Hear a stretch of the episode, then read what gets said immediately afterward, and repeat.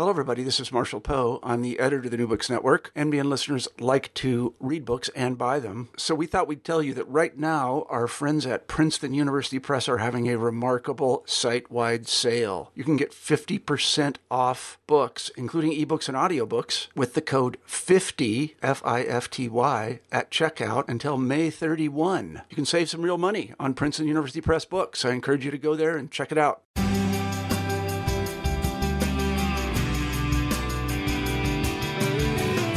Welcome to New Books Network. This is the New Books in Sociology channel, and today I'm meeting with Dr. Gary Fine, and we'll be speaking about the culture of practice and the practice of culture in MFA education. Dr. Fine received his PhD in social psychology from Harvard University, and he's received fellowships from the Guggenheim Foundation, the Russell Sage Foundation, the Rockefeller Foundation, the Center for Advanced Study in the Behavioral Sciences, and Institute for Advanced Study in Princeton. So, Gary, is there some more that you'd like to say about yourself beyond my brief introduction? Well, certainly. I don't want to go too much into my biography. I was born in New York City and in Manhattan, and I went to the University of Pennsylvania, where I was a student assistant to Irving Goffman. And then I went to Harvard University, where my PhD is in social psychology, and subsequently I've taught at the University of Minnesota, the University of Georgia, and for the past 21 years at Northwestern University. And, Michael, as you point out, I'm an ethnographer.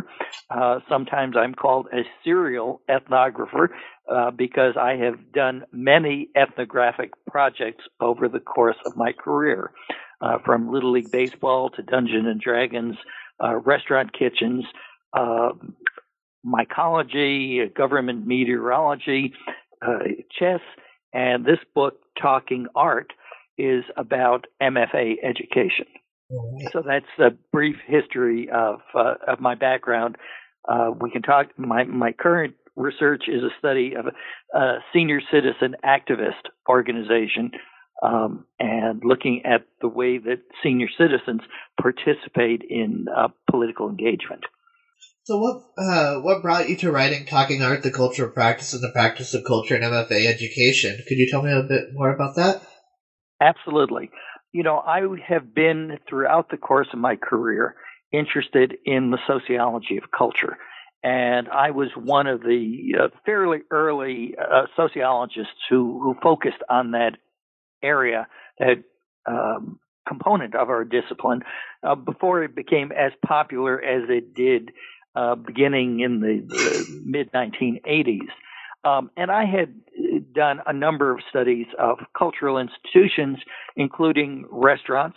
And then my book, Everyday Genius, is about self-taught art, outsider art.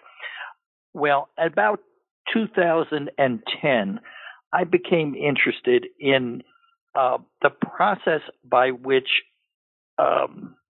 art was incorporated into the university. Why is it that professional producing artists belong within the walls of a university? And I started thinking about that, and I started to interview people, professors who were in MFA programs, both in the visual arts and then also originally in creative writing, and asked them, well, why should a writer, a creative writer, be part of a university system? And so I began to think about that issue.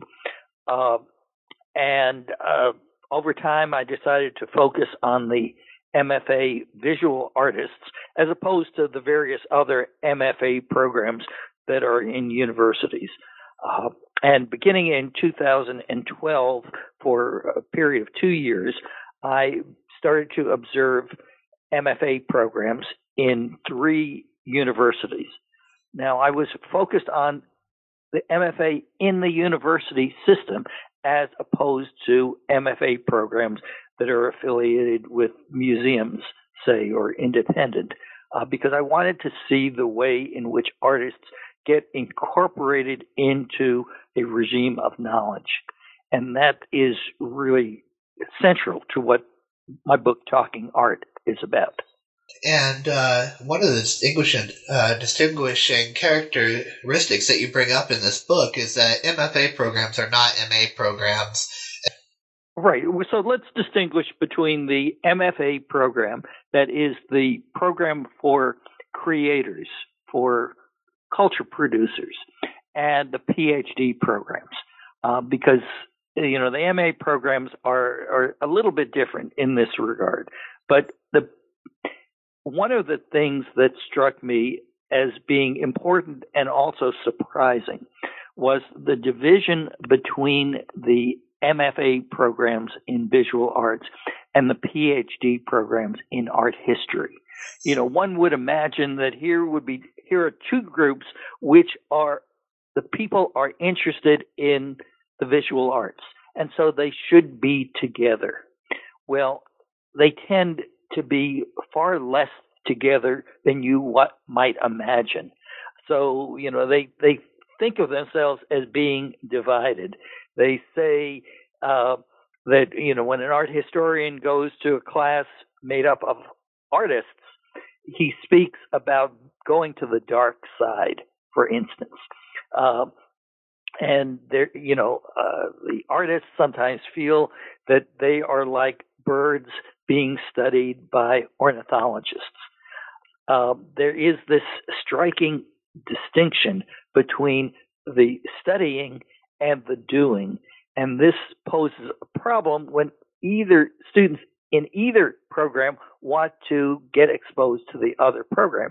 They're doing fundamentally different things in a sociological sense, and that is one of the things that is at the heart of this book. Prior to reading this book, to be quite quaint, I thought that an MFA program would teach how to do art, but in fact, what many of the interviewees said is that they were in fact doing the art outside of the classroom, but learning how to speak about their art with confidence when they go out to sell or to present their work. Yes, that was another of my great surprises. Let me just say parenthetically, my biggest surprise was the fact that unlike most sociologists, the artists like to smoke cigarettes, and they often joke about that. They have a very different kind of culture. But putting that issue aside, I had imagined before I started this research that the basic goal of these programs would be to teach the artist, the student, how to sculpt, how to paint, how to put paint on canvas, for instance, to learn technique, in other words. And it turns out that is sort of marginal to the collective enterprise. Now, students will learn technique from individual faculty members on a one-on-one basis. They will learn it from others outside the academy.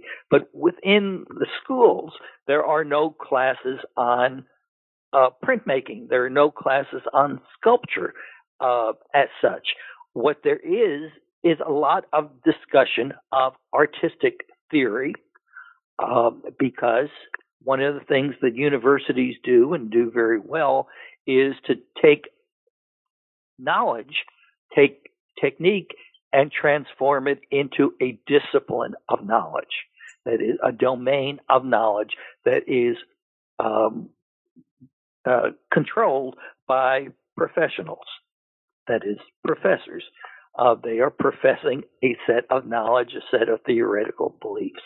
So that becomes very important. And the other thing that is important is that they are creating a artistic self, a being of artists. And that occurs through the critique process, where one of the things that all of these programs do is they have students put their artwork, put their practice, as it's called, on the walls of, the white cube room, an empty classroom, and then the group judges, discusses, critiques the artwork. And that is crucial to becoming an artist. Yes, and this critiquing process, this critique, was something that you spent a large portion of your book writing about and giving great detail, because it is a grueling process.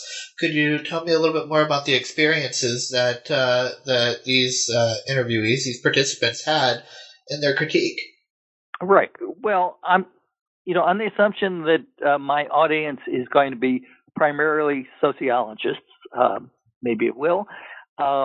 If you think, you sociologists, think about the way that we handle our colloquia, our discussions. We are really very gentle to each other, that we very rarely say things that are explicitly hurtful, like this is bad art, or maybe you shouldn't be in graduate school, or things of that kind, or if this is your work, well, I have to tell you I hate it. We sociologists tend not to do that, but in the art departments, not our history, but our practice departments, that becomes important. Doesn't happen all the time. I mean, it's, to be as dramatic as I put it, is fairly rare, but it is not seen as uniquely deviant. That roughness is part of the belief among professors and even students that is how they will be able to survive in the world out there in the art market. And so critiques can be at times really quite heated. The people in these art departments speak of what they call a shit sandwich. Shit sandwich is, well, you begin by saying how much you like the work and how appreciative you are. And then for most of the rest of the time, you talk about how it's a failure. And then at the end, the other piece of bread, as it were, is you say again how much you appreciate the students' practice, and we tend not to have those kind of thick sandwiches, as it were. And it reminded me that, in a sense, what these faculty members are doing, primarily faculty who have these critical remarks, is that they are taking the work extremely seriously. That is, that we sociologists tend not to say to each other, this project, say it in public at least, this project is a failure. When we say that, it's under blind review, so it's never personal in quite the same way. But when a faculty member says to a student, this work fails, that is very dramatic. It focuses your attention, and it says that what we are doing is really consequential. It matters. It may be painful, but it matters. The experience the student has on campus, when you think of sociology and many other majors on a traditional campus, the professors are on campus interacting and working in their offices that are located on that campus. Many of these MFA faculty members, you wrote, are they have their offices off campus where they are designing their work, and it's actually the students who have design studios on campus. And I use studio maybe a bit too loosely because you write that they're not that glamorous. Right. Well, they certainly are not glamorous spaces that students are assigned. They tend to be the dregs of campus because artists get their spaces dirty. Now, for the faculty, most of them are practicing artists. They have their own practice, their own careers, and they are making artworks in their studios. And studios are, there's a large spatial invention, large spatial commitment, I should say. And most artists, at all three schools there that I studied, all three schools, the professors have their studios off campus. Thus, they probably see their graduate students less than we sociologists would see our students, because we can work in our offices if we choose to. And so this is a different structure than the more academic side, where it is common, for people to have a computer in their office and they're doing their writing and so forth, and they will be around campus more than it seems to be the case with some of these artists, art professors.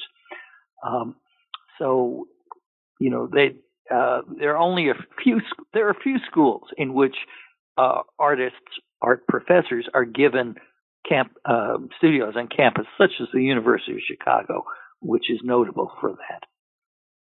So part of that has to do with the environment in which the university is located. I know you speak on that in your book, and about how atmosphere plays into the way the students and the faculty interact. And it's quite possible then that in art, the product is made in isolation, and it only is brought into the public sphere when it's talked about during this critique. Well, the critique becomes this public moment, and it is a moment that in some ways is like a gallery opening. But in other ways, it's quite different. I mean, emotionally, it's quite different. A gallery opening, you have cheese, you have wine, you have people dressed up, and they're out on the town, and everyone is saying how wonderful everything is. And the critique, as we discussed earlier, is, you do have a group of people, but they are focused on the artwork and giving their opinions of it and trying to make sense out of it, and maybe make sense out of it in a way that is really quite different from the intentions of the students. So the intentionality of the artist is a topic of discussion and debate in these critiques. And the art student, is not supposed to say too much, is not supposed to be defensive, even though she or he may feel that the audience has misjudged what they intended. And is this experience gendered at all? Is it gendered? The schools that I looked at, two of the schools were pretty evenly divided between men and women. One of them was predominantly female students. In the art world is a political world, a world of progressive ideologies. So there's a lot of support for Black Lives Matter. There's a lot of support for gender equality. I'm sure if I was doing the research today, there would be all kinds of issues having to do with the Me Too movement. My research was prior to that development. LGBTQ issues are certainly very prominent. And one of the things that happens, not with all artists, but with many of them, is that their artwork reflects their identity. So women have to decide, is their artwork going to speak to issues of gender? Many of them decide, yes, that's what they want to do. Some of them decide that that is not their interest. Likewise for gay students, gay lesbian students, they have to decide, is their sexuality part of the message that they want to communicate through their art? And students of color, have that same kind of issue. And typically, they will be pressed into using their identities, the categories in which they fall, as being a means by which their art speaks to the public. Yes, and much of the art that you wrote about, particularly, I believe it was three artists who were pretty open to having their names expressed in their writing, and much of it was quite dramatic and very in-your-face, emotional, particularly with the one girl and performing with the stocking and Jell-O, and one of the other women who wrote about her experience with her sibling and the pictures she took and replicated through taking pictures of the photographs. Could you talk about some of their experiences? Right. So what I decided to do in this book, and it's a little bit different from ethnography generally, a little bit different from my ethnography, but this has become a bigger issue among ethnographic sociologists. I wanted, if I'm looking at art and talking about art, I wanted to show some of the works. And to show some of the works, I needed to get the approval of the artists to allow me to talk about them, to name them. And four of the artists that I got to know during this process gave me permission to talk about their biography. I interviewed them, each of them twice, and we talked about both general issues and then their particular life circumstances.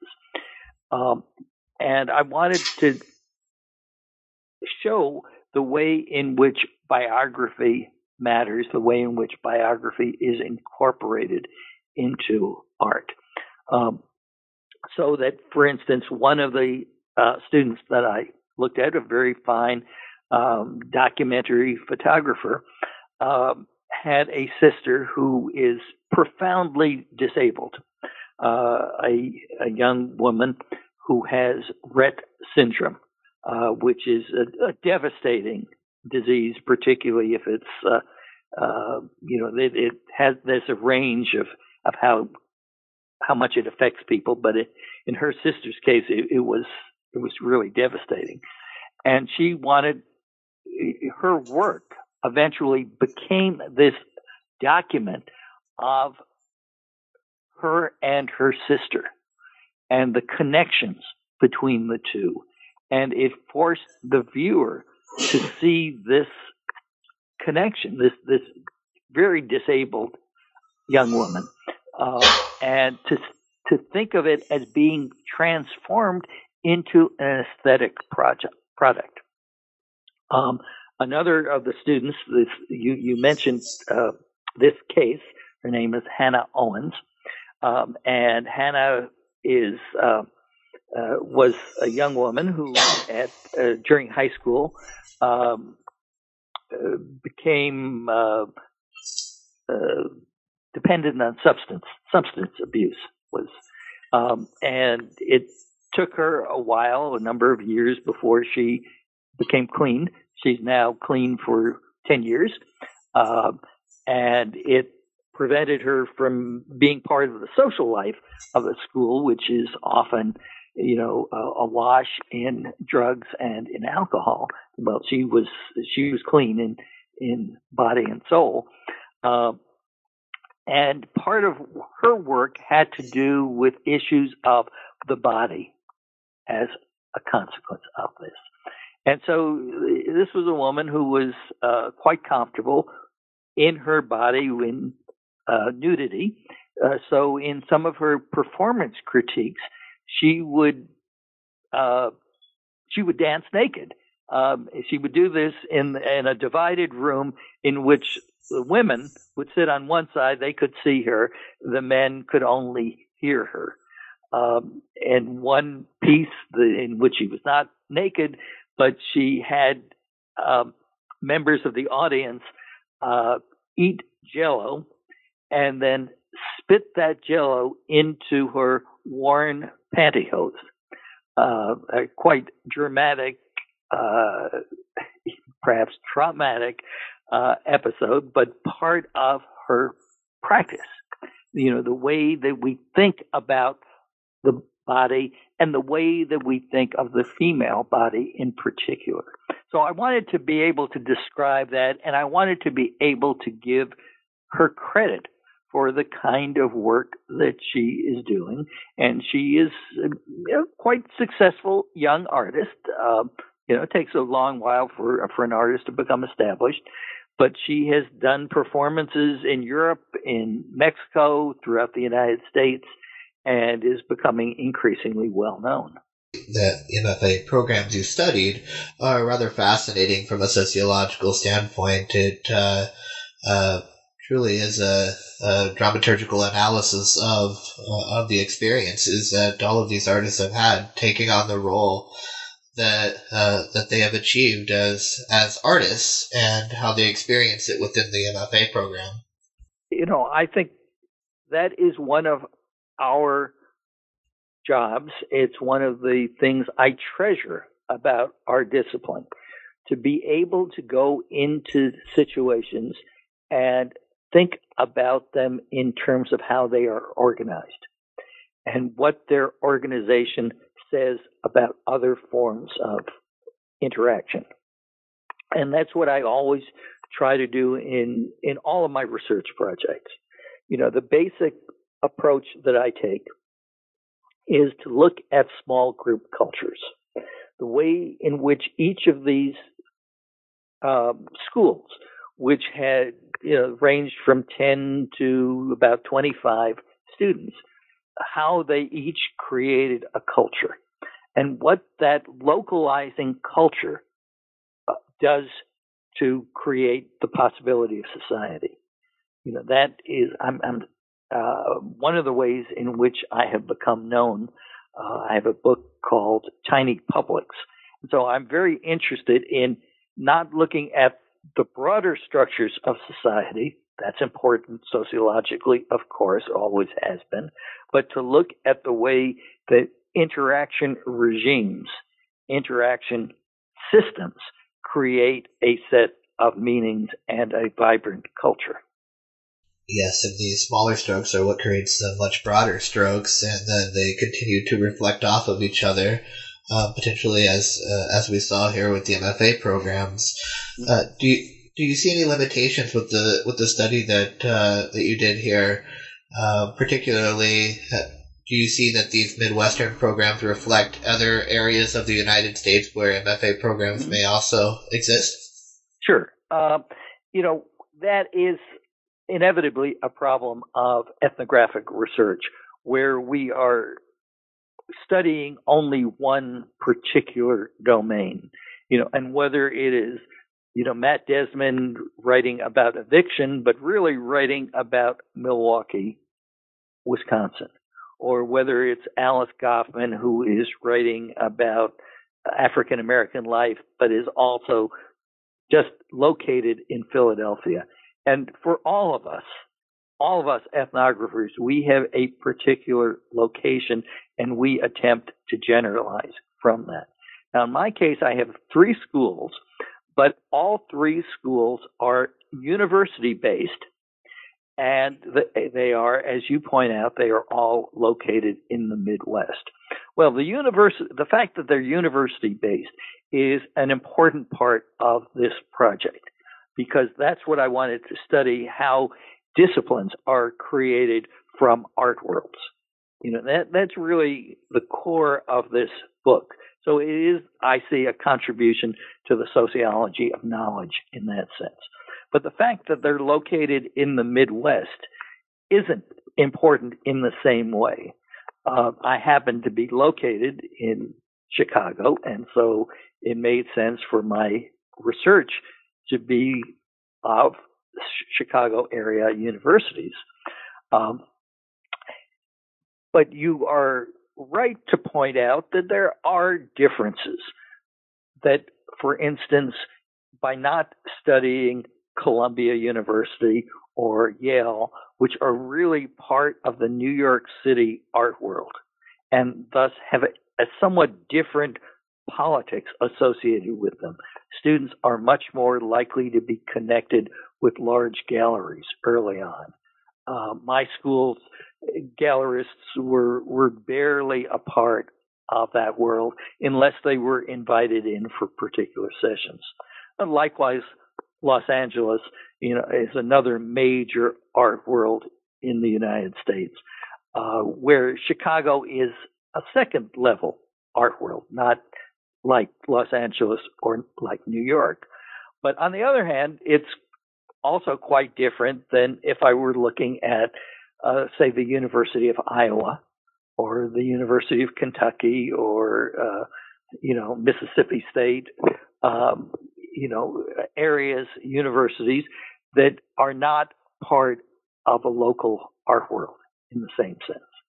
And so Chicago is a second tier art world, but it is an art world in a way that rural schools, small town schools would not be. And then, to be fair, the strength of the study is that we have to start somewhere, and in order for art worlds to be studied, somebody has to take the leap of faith and report their findings. So I think that is one of the strengths of your research. Well, that's very kind, Michael. I appreciate it. And it's true, but only true to the extent that other people will come along and do other ethnographies of MFA education, MFA programs. It is often the case, I think it's a dilemma for ethnographers. If one person has studied, the MFA departments, no one else will want to do it because it's already been done. And I think we need to build on each other's research. So I did my research back in the mid-1970s on Little League Baseball, right? And I was looking at Little League Baseball teams in New England and Minnesota. No one else in the past 40 years has done an ethnography of Little League Baseball teams. I've done it. And so people say, well, that's been done. Let's do something else. I'm not sure that is entirely helpful, but it's certainly understandable. And just as I'm reading Scenescapes, a new book that was recently published, and one of the things that the authors bring out about that is that any scene can be observed in several different ways based on what the person is focused on. Well, absolutely. That, someone else can come into my scene, whether, Loic Waquan, say, or Alice Goffman, or, any of the Eli Anderson, they would, if they did the same study, they would have different kinds of findings. So let me give you an example of this. One of the rare cases, one of the really admirable cases, I did a study of meteorological offices, government meteorological offices. And I looked at Chicago and then two other offices in the Midwest. And at the time, there was a graduate student at University of Chicago named Phaedra Dyfa. And Phaedra made the decision, a brave decision, that she also wanted to study meteorological offices. So she studied an office in New England in a different weather. But further, she was a sociologist of science. She was a science studies person. And so she was interested in the construction of scientific knowledge and the use of that knowledge. I'm a social psychologist, a cultural sociologist. So if you read my book, Authors of the Storm, and you read her book, which came out a few years, 6 or 7 years later, you will see that we're both looking at weather service offices, but we're looking at them in quite different ways. And I think we need more of that. There are only a few areas in which there are multiple studies. There are multiple studies of prisons. There are multiple studies of medical schools. But, that kind of, looking at the same kind of domain in different ways is very important. I think part of that may be that ethnography is a slow research method. It's not something that can be analyzed in a quick, fast, dirty way. It's slow right. And dirty. Absolutely. So I will tell my audience that when I did my Little League Baseball research, it was my first research project. It took me 3 years, 3 summers, and then many more years to write the book. Well, I was getting my PhD at the time. Did I study Little League for my dissertation? No, I did not. I did a laboratory study of small groups. I started the research in that experimental research in July of 1975, and I got my PhD approved. I got it awarded November of 1976. So, about a year and 4 months. I couldn't have done that with an ethnography. And so I think you're absolutely right that, we ethnographers have an advantage in that, it's not monetarily intensive, that we can do it on the cheap. All you need is a notepad and a computer, and that's it. It's not capital intensive, but it is labor intensive. And if you want to do a good ethnography, you have to spend years doing it. And that's what the great ethnographers do. I don't know if I put myself in that category, but, certainly I have had a long tradition of doing multi-year ethnographic projects. And I think that's what a serious ethnographer, a working ethnographer, will choose to do. That you can't go in as a tourist, spend a few weeks, and then write an article. You need to be there on the ground till the point at which you feel that you know as much as the natives. And then to spend several hours in isolation to make sense of all of the field notes that you put together. Several years. It's, when this book, Talking Art, I started the research in 2012, and it was published in 2018. That's 6 years. My research on chess, which was the previous book, I started that research in 2005, and the book was published in 2015. This is a long-term process. It is a difficult commitment, particularly for PhD students. But is this a project that you have your PhD students go out and do? Probably even your undergraduates, potentially, to get them started in the field.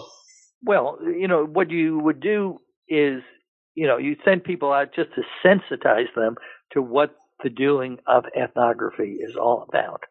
But, when you are doing this as your dissertation or even as an MA thesis, you have to commit yourself to many months of observation and, in many cases, years of observation.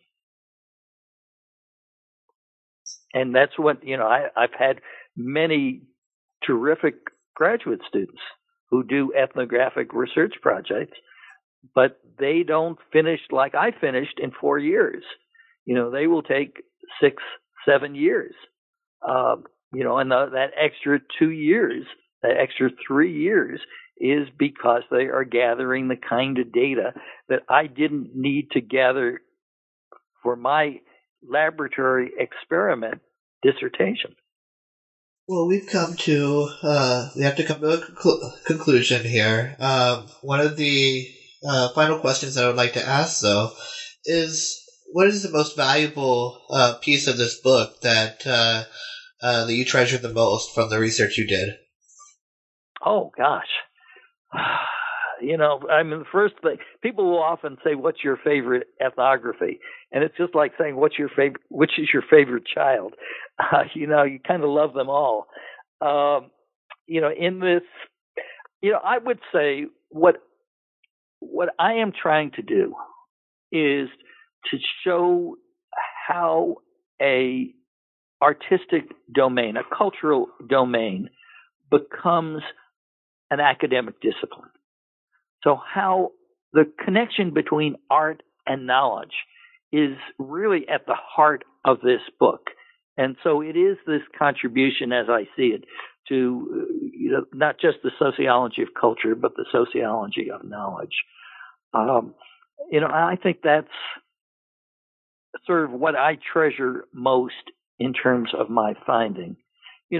I'm also interested in the way in which theory plays a role more so than technique in the creation of art, and the way that artistic identities are being formulated. Thank you again for your time today, Gary, and I look forward to talking to you about your future works. I am delighted. Thank you very much, Michael.